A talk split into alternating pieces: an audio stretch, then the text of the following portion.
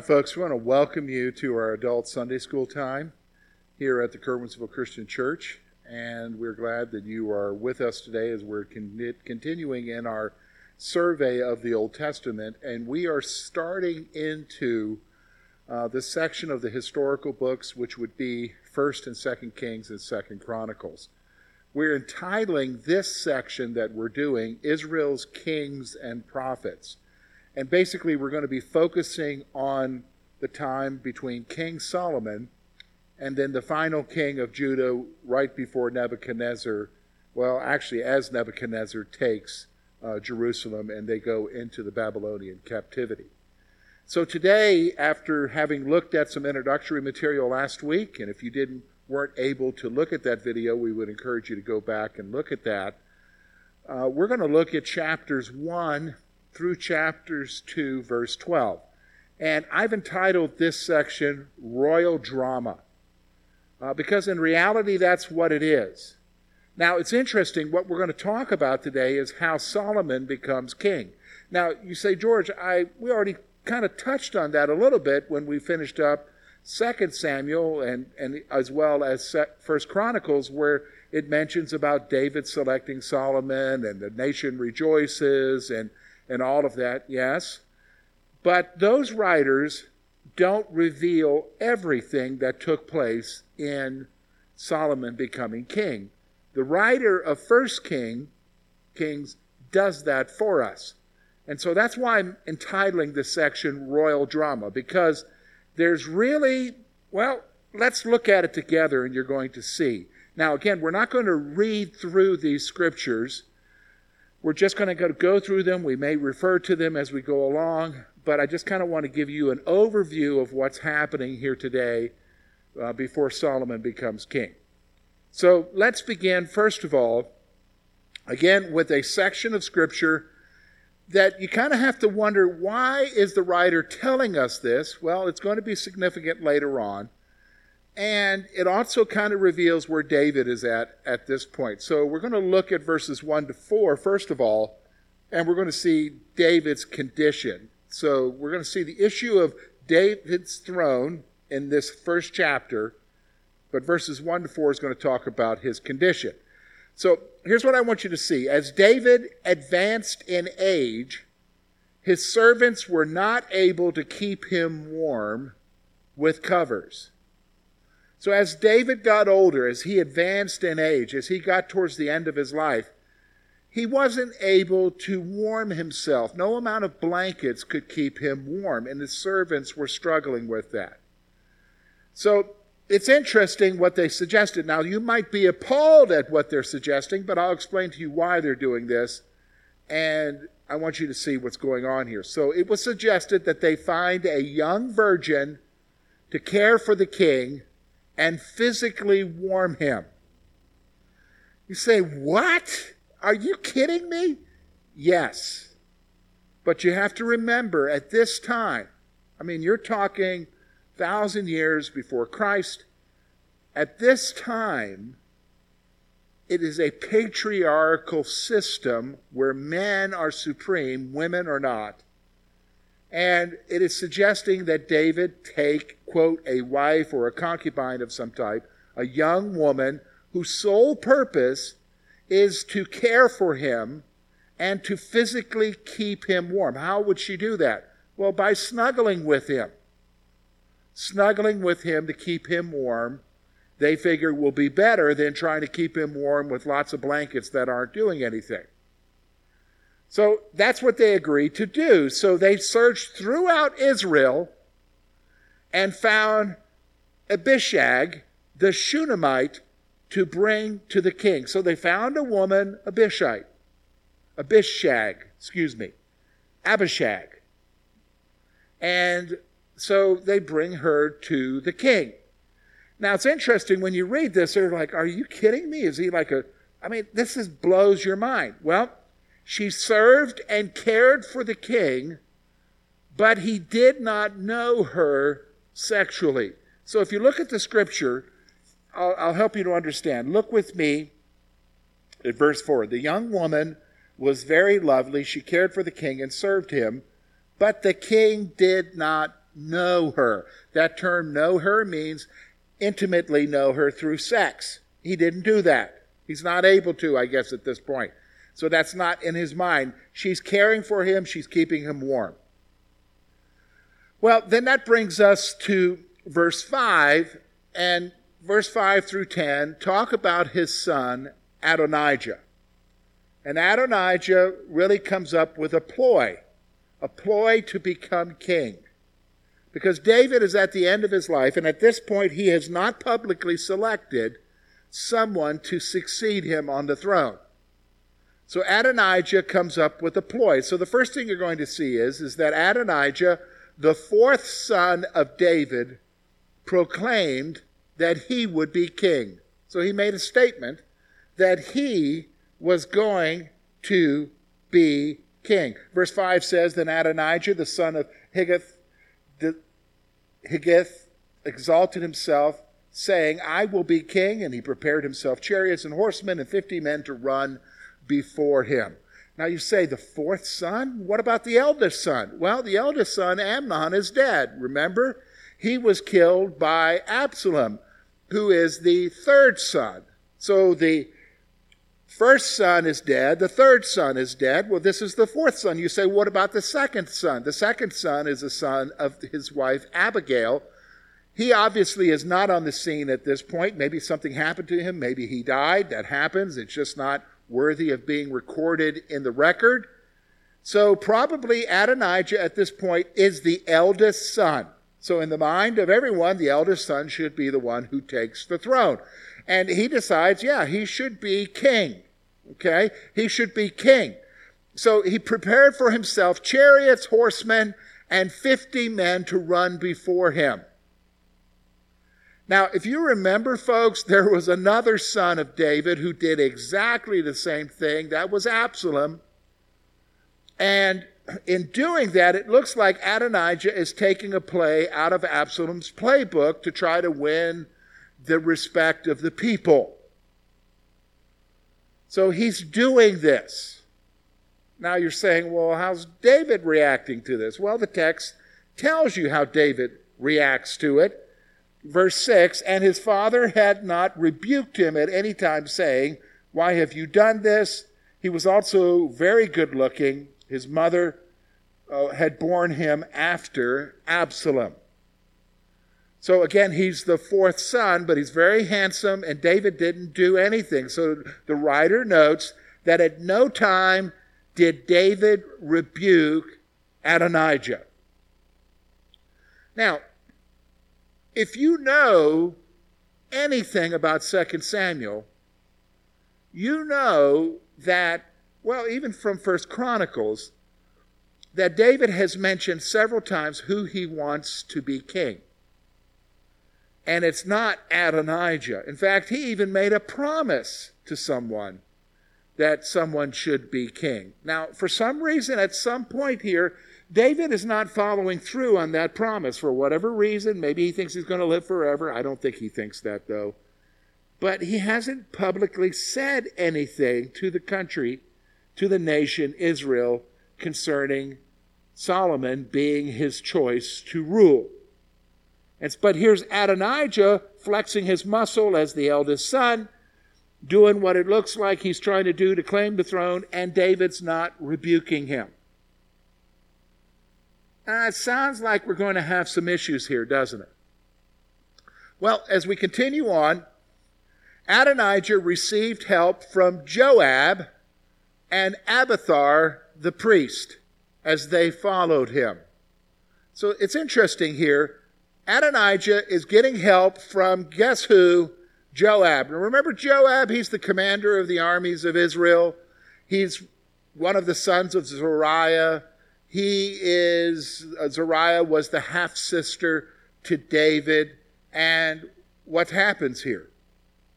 Joab, who's been a thorn in David's side from the very beginning, is throwing his weight, throwing his support behind Adonijah, as well as Abiathar the priest. He is in the line for the high priest.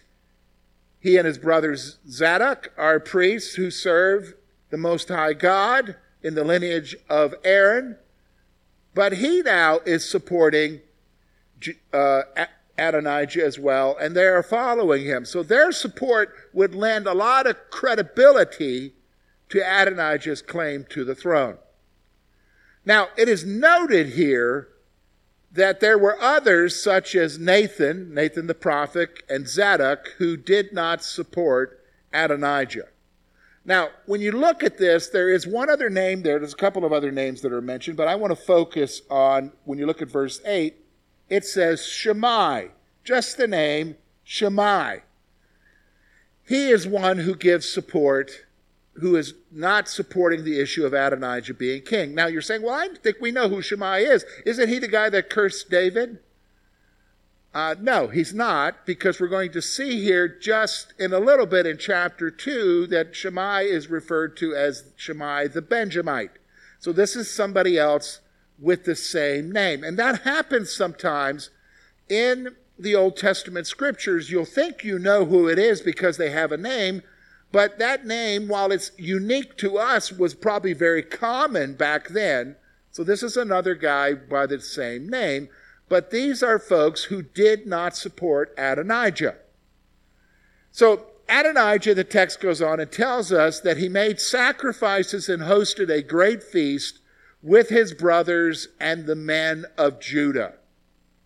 So what's going on here is, is that he decides, you know, it's, we got to move to the place where I'm going to be the one who is the heir apparent. I'm going to be the one who's going to be made king. So he makes these great sacrifices to the Lord. He invites all the, the elders, the men, the warriors of Judah, and all of his supporters to this great feast to celebrate his future kingship, to solidify his future kingship.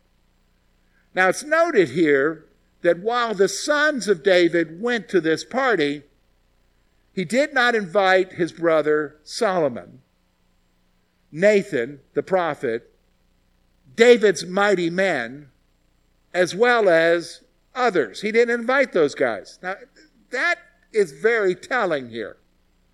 Why didn't he invite Solomon? Well, probably because it's known, and we're going to see that it is, that David wants Solomon to be king. Why didn't he invite Nathan? Well, maybe Nathan is someone that, that really they didn't want there because he knows what's supposed to be, and they don't want him there. David's mighty men. Now that's very interesting that you would leave out. I think you would want the support of the mighty men, but he's not there. Maybe they're not all for this either. But there are others who are listed as well as those who are not invited. So that then brings us to verse 11 through 27, and we see that Nathan, the prophet, decides that he has to take action. Because if nothing is done, Adonijah is going to become the king of Israel. He is going to be David's successor, so he has to act.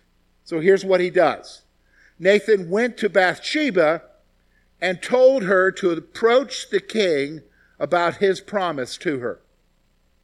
So here's what he does. He goes to Bathsheba. That is the mother of Solomon. If you remember, it was Bathsheba who David took, the wife of Uriah, and that ended up creating all of the crisis that would follow up later.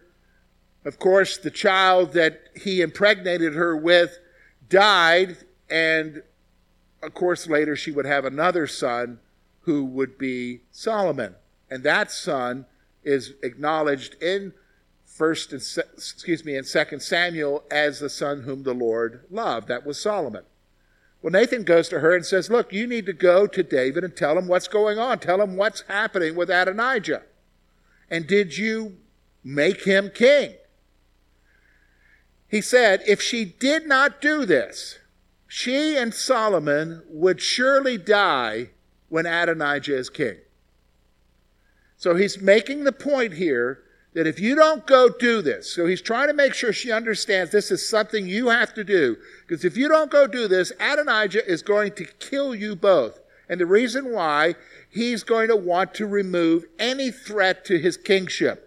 That's how they were in the ancient times in the ancient kingdoms, not just in Israel, but in all of those kingdoms, you eliminate the threat. And, and Nathan is saying, if you don't do this, Adonijah is going to eliminate you guys.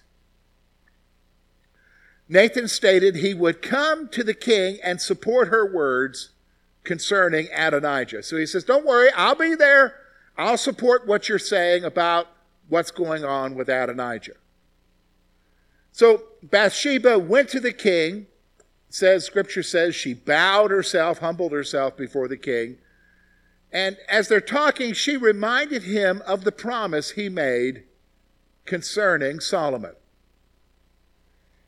And when you read this, you find out very quickly that when David made this promise, he basically says to that this is in accordance with the Lord God. Let me read that passage for you.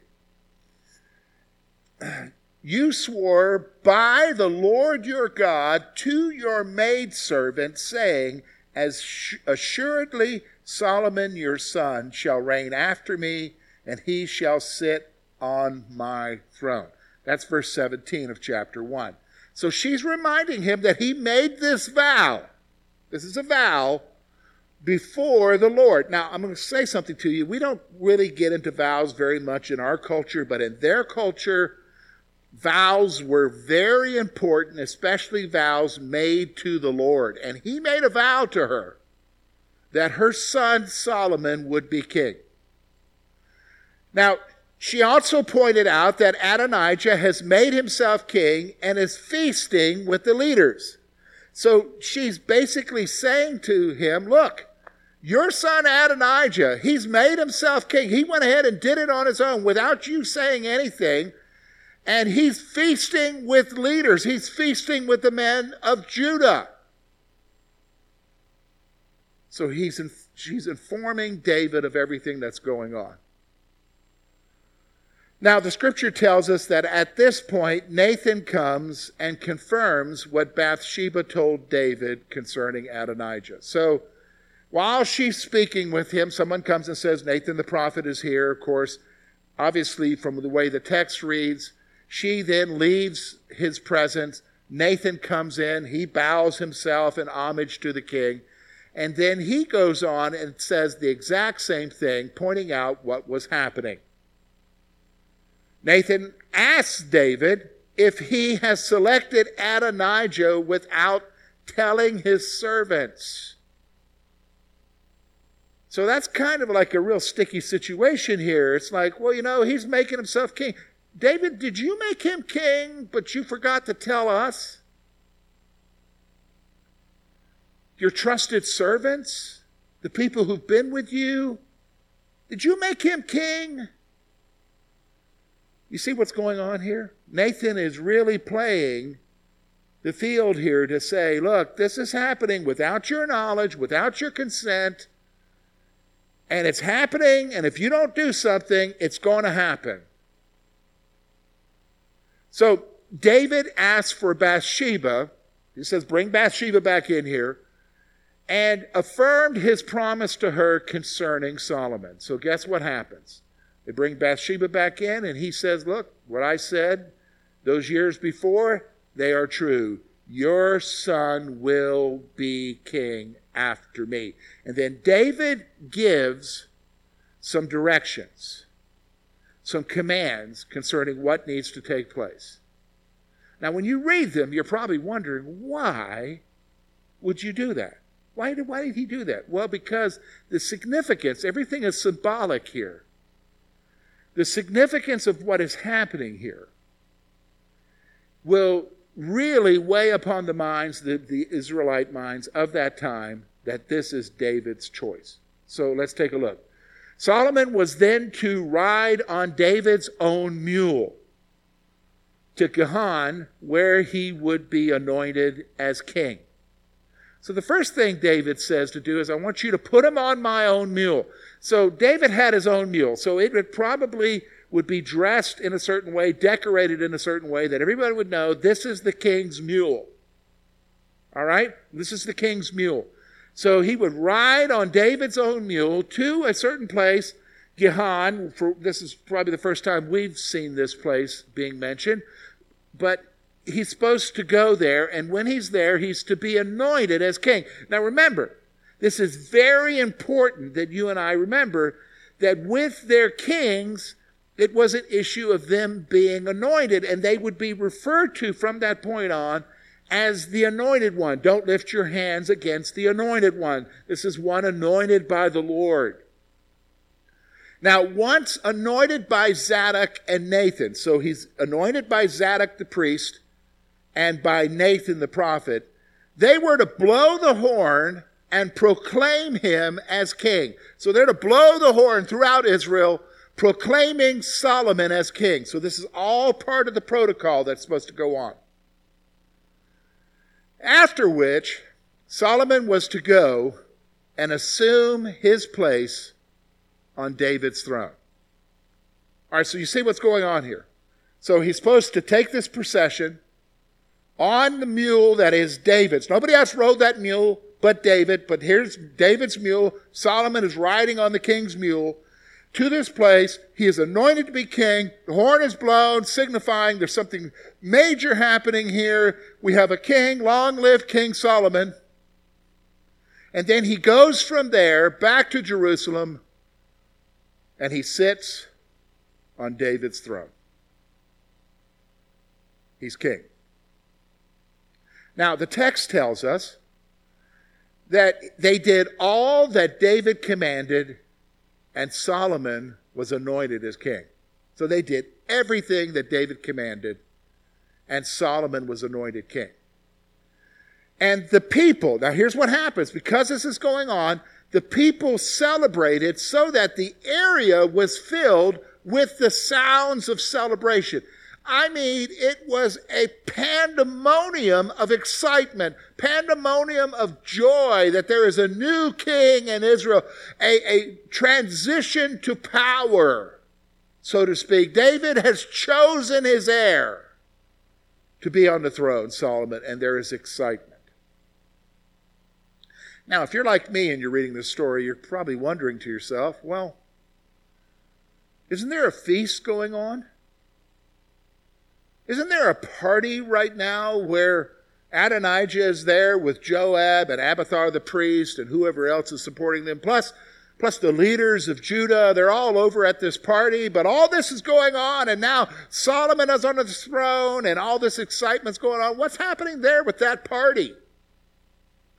What's going on there? Well, here's what you see in verses 41 to 49 is that the party ends.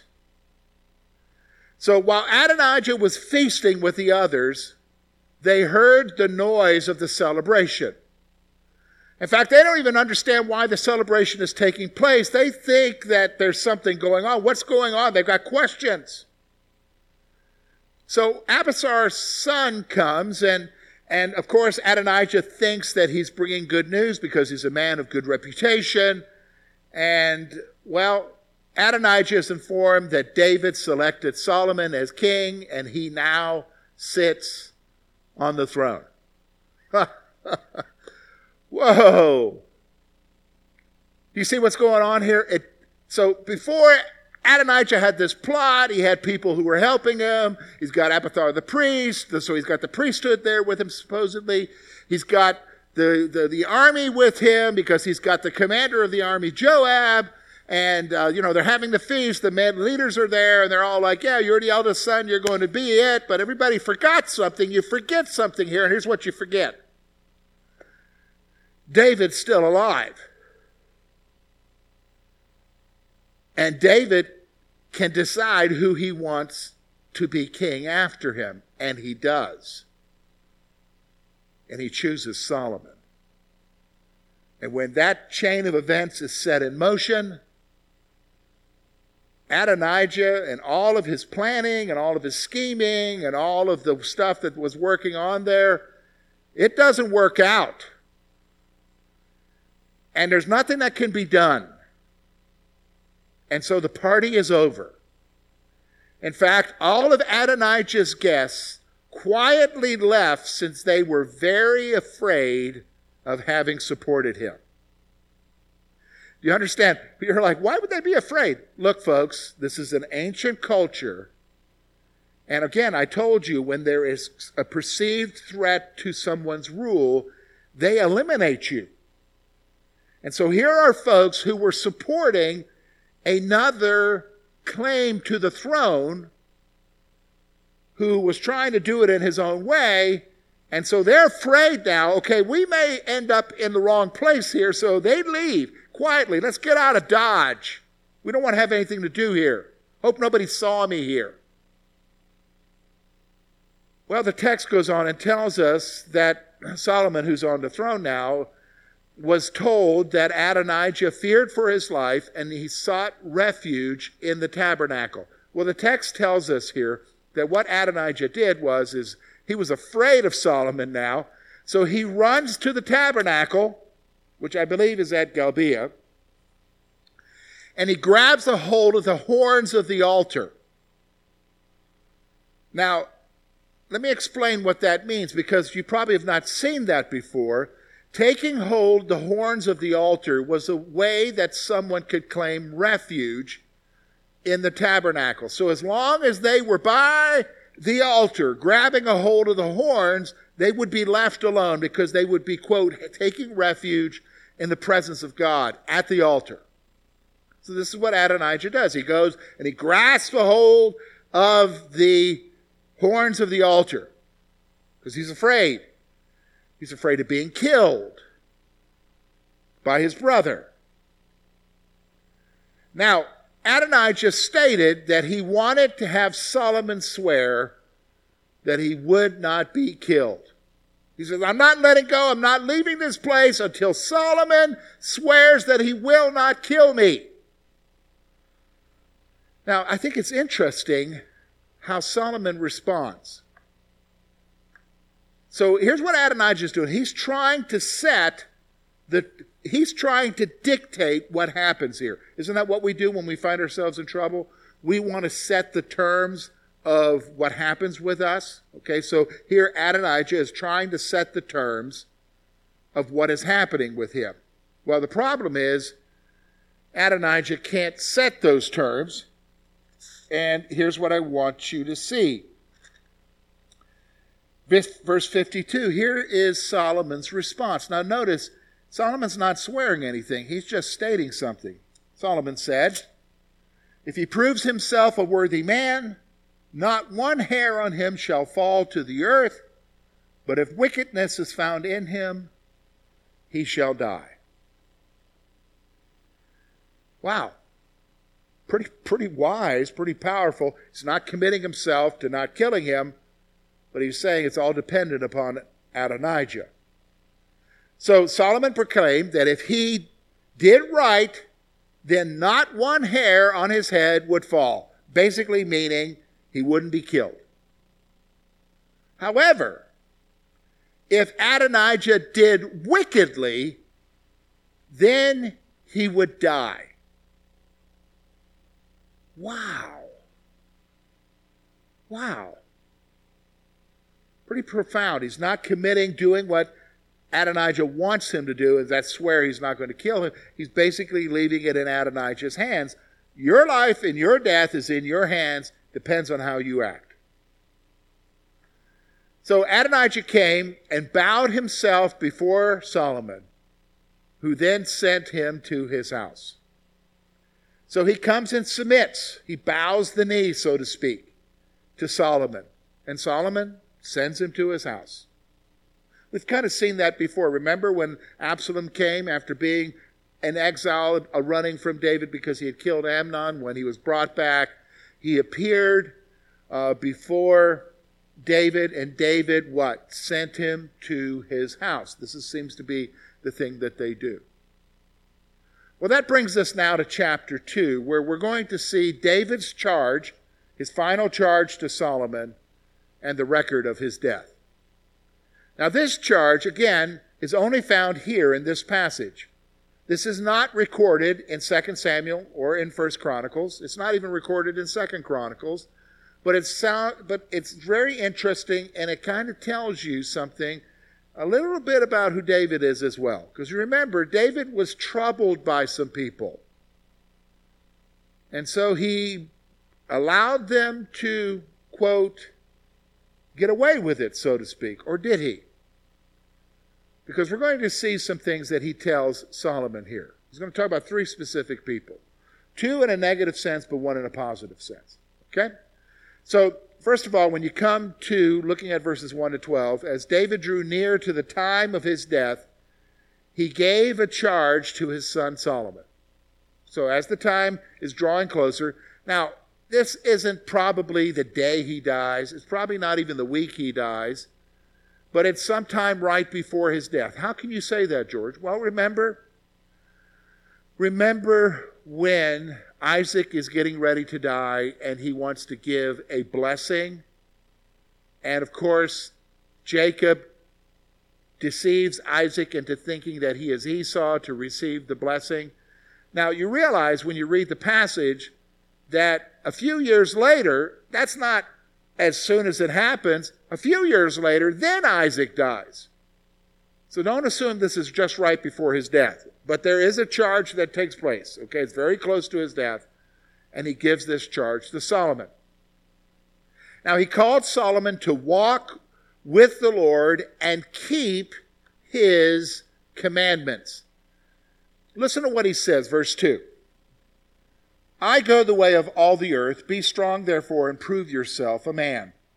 And keep the charge of the Lord your God to walk in his ways, to keep his statutes his commandments, his judgments, and his testimonies, as it is written in the law of Moses, that you may prosper in all that you do and wherever you turn. Then the Lord may fulfill his word which he had spoken concerning me, saying, If your sons take heed to their way and to walk before me in truth with all their heart and with all their soul, he said, You shall not lack a man on the throne of Israel.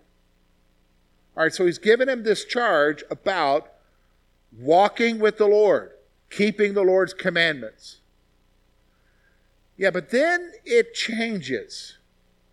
It changes in verse 5 to where now David is going to talk about, well, some individuals that need to be dealt with. And the first one, of course, is Joab. Look with me, I'll just read it to you, verse 5. Moreover, you know also what Joab, the son of Zeruiah, did to me, and what he did to the two commanders of the armies of Israel, to Abner, the son of Ner, and Amasa, the son of Jether, whom he killed. And he shed the blood of war in peacetime, and put the blood of war on his belt that was around his waist, and on his sandals that were on his feet. Therefore, do according to your wisdom, and do not let his gray hair go down to the grave in peace. Whoa. Here's what David is doing David reminded Solomon about the evil of Joab. Now, when you read this, he said, You know the evil that he did to me. What evil is he talking about there? Folks, when he killed Absalom. Remember, David said, Not to kill Absalom. Joab killed Absalom. David remembers that. David also remembers that Joab killed the two commanders of Israel Abner, who was Saul's uncle, commander of the armies of Israel. Remember when David was king of Judah and Hebron, they were bringing in reconciliation between the nation because of the civil war that took place there. And Abner comes and meets with David, and David is going to make Abner the commander of the army. And Joab at that time is away on a raiding party, and then Abner leaves, and Joab comes back, and he's all mad because what do you mean? And uh, so he calls Abner back, and he kills them slyly, sneakily. He also did the same thing to Amasa, who was a distant relative of his, who David had made commander over the armies of Israel after the rebellion from Absalom.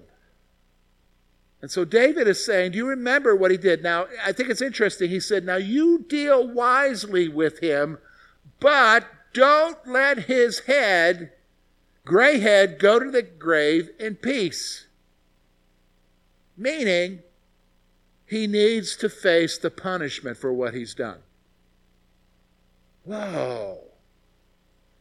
This is an issue of retribution, folks. This is an issue of vengeance. And David is expressing that to his son. Now, he mentions another person here next. David also called his son to show kindness to the sons of Barzillai. Barzillai. So the first one, deal with this guy. The next group is the sons of Barzillai. I want you to continue to show them kindness. This was a fulfillment of a promise to Barzillai concerning his kindness to David. You, do you remember when David was on the run from Absalom? When he was on the run, Barzillai, out of, because he was a wealthy man, out of his wealth, provided for David's group the food they needed, the supplies, the water, and they showed kindness to David. Barzillai and his family showed kindness his household showed kindness to David. And because of that, remember, David offered for Barzillai to come back to Jerusalem with him and he would take care of him the rest of his life. Well, Barzillai says, No, I want to die in my own place and be buried with my fathers. But David said, Okay, I'll show the kindness to your sons. And so now Solomon is being charged. I want you to continue to show that kindness because Barzillai was kind to me kind to me. Isn't that interesting? He wants to make sure that that promise continues to be fulfilled. Well, there's a third person now. There's a, another person here that we're going to deal with. We've already mentioned his name earlier when I told you that his name was mentioned in the first chapter, but that Shimei in the first chapter is not the Shimei who's mentioned here. David pointed out the sin of Shimei the Benjamite and called him to deal with him as well.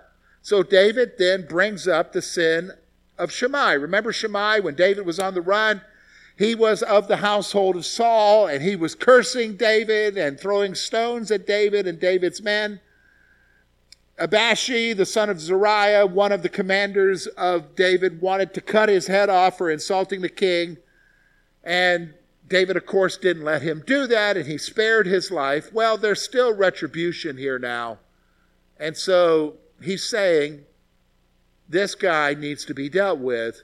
You deal with him wisely, but don't let his gray hair, don't let his gray hair go to the grave in peace. Meaning, don't let him get away with what he's done. And so we see that here. Now, this is pretty shocking if you're really into David. You're like, is this David? Yes and he's wanting to be sure that retribution is brought. But he's also wanting to be sure that promises are kept. Promises to Barzillai. Now, you go on then and you reach into verse 10, and it says that he died. The text says, verse 10, so David rested with his fathers. That means he died. David died and was buried in Jerusalem the city of David. So they didn't take David back and bury him in the tomb of his fathers. They buried him in his own tomb in Jerusalem. And we're going to see the mention of this tomb many times forward as we go through this text because the sons of David on the throne in Jerusalem will end up being buried there. Now, it goes on and tells us that David reigned as king for 40 years. Now, and then it breaks those years down seven years over Judah and 33 years over all of Israel. So this king has been there a long time. A long time, folks. Then it goes on and tells us in the text that Solomon sat on David's throne and his kingdom was firmly established. And so it's basically saying this isn't a kingdom that's built on a shaky ground. The kingdom of Solomon is firmly established, even in spite of all this other stuff we just saw in chapter 1. Now, that brings us to the end of our section today in chapter 2, verse 12. Next week, we're going to continue on with the story, and it's the beginning part of Solomon's reign. And you remember that David now has commanded charged Solomon with these things that he needs to fulfill. Two of them have to do with the issue of retribution. He also has the issue going on with his brother Adonijah. And so we're going to continue on, the story is going to continue on, and we're going to see the issue of Adonijah, Joab, and Shimei being mentioned in our next lesson. And I hope you join us next week when we look at this, or you can read the scripture on your own, starting with verse 13 in chapter 2, and you'll find out what happens with these guys as Solomon's kingdom continues to be established and his wisdom is shown throughout all Israel.